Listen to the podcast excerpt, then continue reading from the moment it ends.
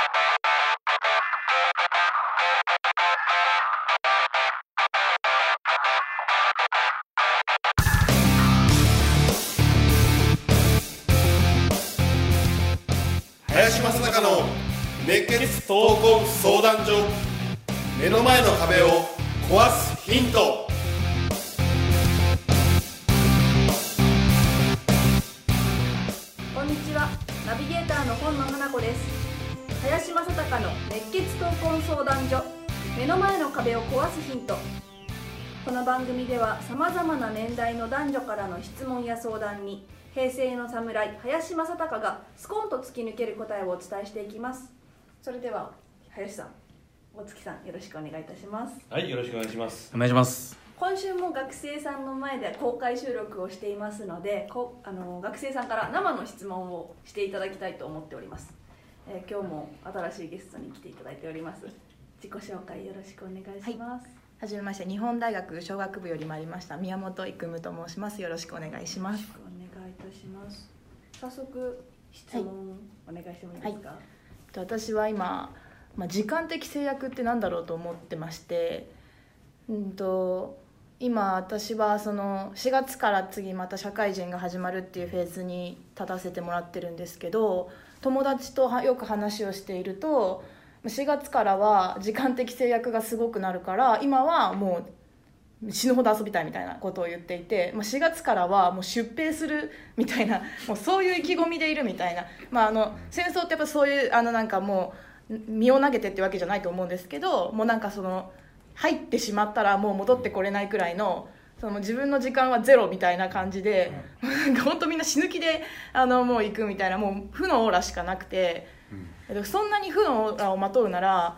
時間的制約ってものを取っ払って仕事できたらいいなって思っていて、で自分自身も毎日同じ時間に出社して、まあ、残業があって帰るみたいな生活を毎日繰り返すってなんか私はちょっと辛いなってちょっと感じていてで10時に出社する意味があるんだったらいいんです。なんかあのその時にアポが取りやすいなら10時に出社するしお客さんと面談があるんだったら10時に出社するっていうのもめちゃくちゃわかるんですけど、でも別にそうではなく日本の企業って9時に出社とか必ず決められてることがあって、まあ、メールの文面とかビジネス文文面もそうだと思うんですけどなんか制約がすごい多いなとか思っていて、まあ、今はでも時間的制約がすごい日本の企業には多いなと思っていて、なんでだろうとか思っていうのが一個と新卒はやっぱりそういうのに疑問を抱かずにとりあえず同じ時間に出社して、まあ、残業してもう一回同じことを繰り返すっていうのは必ずやった方がいいのかなっていうのが今率直な疑問です避けられないのか避けられるのかもう聞きたいですお願いします、うん、なるほど。ね、なんか初々しい質問だよね。時間的制約。うん。えーっと、その会社に所属をして、えーそこから給料をいただく以上は会社のルール、規則があるね。えーそれを、えー守らなきゃいけない。これが、まあ、サラリーマンの宿命です、まず。うん。で、自分が入った瞬間からよ入った瞬間から生産性が高くていやその会社でトップになるようなレベルであれば極端には進言すればいいと思うしえ大抵はよ3年ぐらいは、えほとんど戦力にならないんです、大抵はね。でもし戦力にしようと思うような会社がいたとすると早く育てようという会社もあるんだけども、えーほとんど他の会社で通用しないんです。要はやり方方法論から教える会社あるんだよね。そういう会社に行ってもねその仕事あるいはそのやり方はできるんだけども応用は効かない。要は根が生える前に花探すみたいなもんなんだよね。だから僕はむしろそういう組織にいるよりはじっくり育ててくれる方がまあ新卒は向いてると思う。その時には教えてもらう立場だから。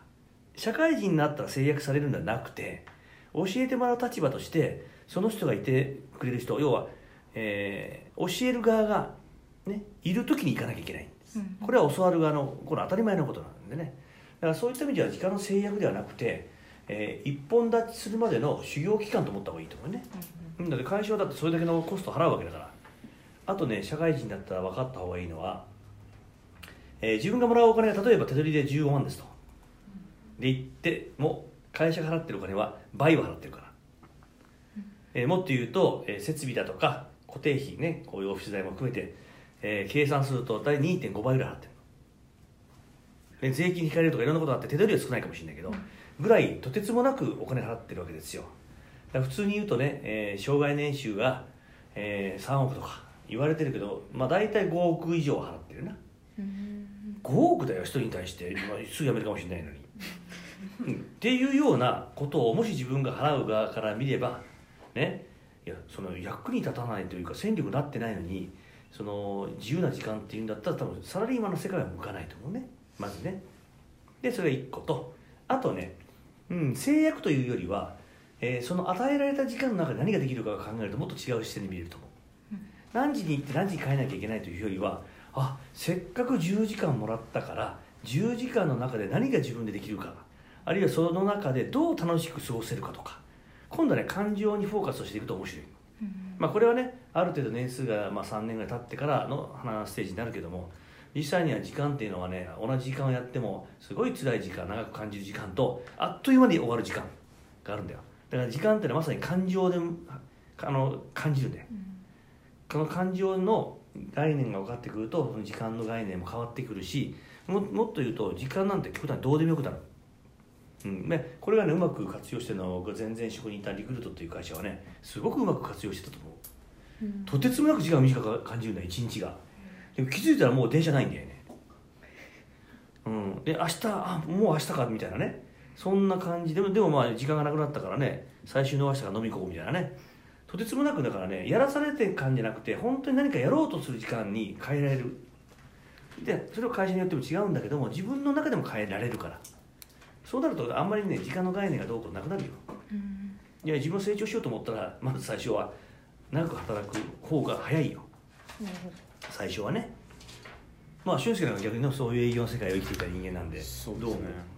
で僕も今聞いてて思ったのは学生から社会人になる時同じようなことを思ったような気がしてなんか毎日がね日曜日みたいな学生から急になんか制約が出てという表現をして出てね。あ土日しか休みがないんだみたいな。そんな生活俺耐えられるかなみたいなことを一瞬思うよね。でもじゃあ自分どうだったかなって今振り返った時に、うんとね、学生の時に楽しいとか充実したっていう思いと多分社会人になって楽しいとか充実してるっていうことの概念が変わってくるのかなと思って、なんかどっかに行って楽しいなっていうのは学生だったりすると今度社会人になると例えばなんか僕は営業だったからなんかお客さんにすごく認められたとかそういうことがなんか喜びになってきたりとか。何か仕事のプロジェクトを任されそれがうまくいったとかっていうことが喜びだったり楽しみに変わってくるとそれってなんか学生だから社会人だからってあんま関係なくてなんかその場を楽しめる人っていうのは別に社会人だろうと学生だろうとやっぱその場を楽しめたり充実を得られるっていうのは別に学生も社会人も変わらないかなと。でも逆に何かを楽しめない人って別に社会人だろうが学生だろうが何でも楽しめないんだな。と思ってるんでだからいろんな制約が出ると思うかあ楽しみが変わるかなと思うかそこの違いもすごく大きいかなと、社会人だとお金もらうしそこに対して何かね例えば営業だったら自分の営業して何かを買ってくれるって結構なんかおすげえなんか俺の言ったことでなんかこんな買ってくれるんだって喜びが変わってくるってなるとまたそこで充実感がってやっぱ変わってくるんで今自分ってやってないからいろんなことをね勝手に頭でっかちになるけどいろんなことを楽しめる自分がいると思ったら多分社会人になってもあ私またそこ行ったらいろんなこと楽しめるかなっていうふうに思えるかなと思いますかね僕はね。最後にねあの一言言っておくと、まあ、特に新人の時は働くとは何ぞやですね。周りの人を楽にすること。旗を楽にすること。それを働くという、例えば9時という出社時間が決まっていた、ね、自分の先輩教えてくれる人がいつも8時に来て何かやってる。とすると僕だったらじゃあ7時半に来てその人に何ができるかを考える。それが働くってこと。で自分の成長を本当に考えるんだったら働くほどね役に立つことないんだよね。学生の時はどうしても甘い。でうちには多分は、えっと学生の時からずっと働いてたからで基本的には僕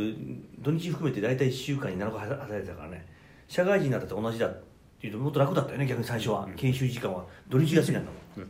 まあ、でそそっからはまた普通に戻ったけどね、だけどうん本当に自分の成長をしたいと思ってるんであればその環境下の中で自分が一番何ができるかその人の役にどうすれば立つかを考えていくと自分の成長は一番早いと、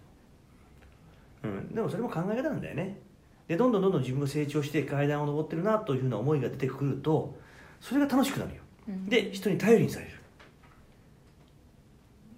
で育務がいるからいやなんか助かってるよっていう言葉をねその言葉を聞くことが楽しくなる。うんそれが職場の組織のうん。僕は醍醐味じゃないかなと思う、うん。でこれから働けるわけだから最高に楽しいよね、うん。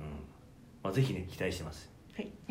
どうですか宮本さん時間的制約の捉え方。いやまあでもそうだなとは思いますね。なんかまあ多分私は多分答えを分かってて聞いてるところも半分あったのでまあ答え合わせみたいな部分があってまああの聞きたいというか欲しい答えがもらえたなというというかあやっぱそれそうだったんだなっていう感じであのありがとうございますっていう感じです。林さん大月さん宮本さんありがとうございました。ありがとうございました。はいありがとうございます。ありがとうございますこの番組ではリスナーの方々からいただくご質問を募集しています。自分の人生や日本社会のことなど林正孝に聞きたいことをどしどしご応募ください。ご質問はインターネットで熱血闘魂相談所と検索。すると Facebook のページがヒットしますのでそちらにアクセスしていただき、えーメッセージボタンをクリックして質問を送ってください。ポッドキャストの他にも YouTube でも聞けるようになりました。そちらも合わせてチェックしてみてください。皆様からの質問お待ちしております。それでは次回もお楽しみに。